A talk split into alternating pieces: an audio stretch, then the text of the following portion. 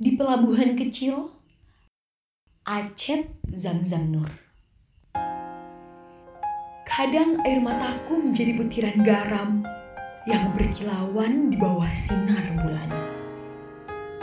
Tanganku gemetar dan jemariku memercikan air.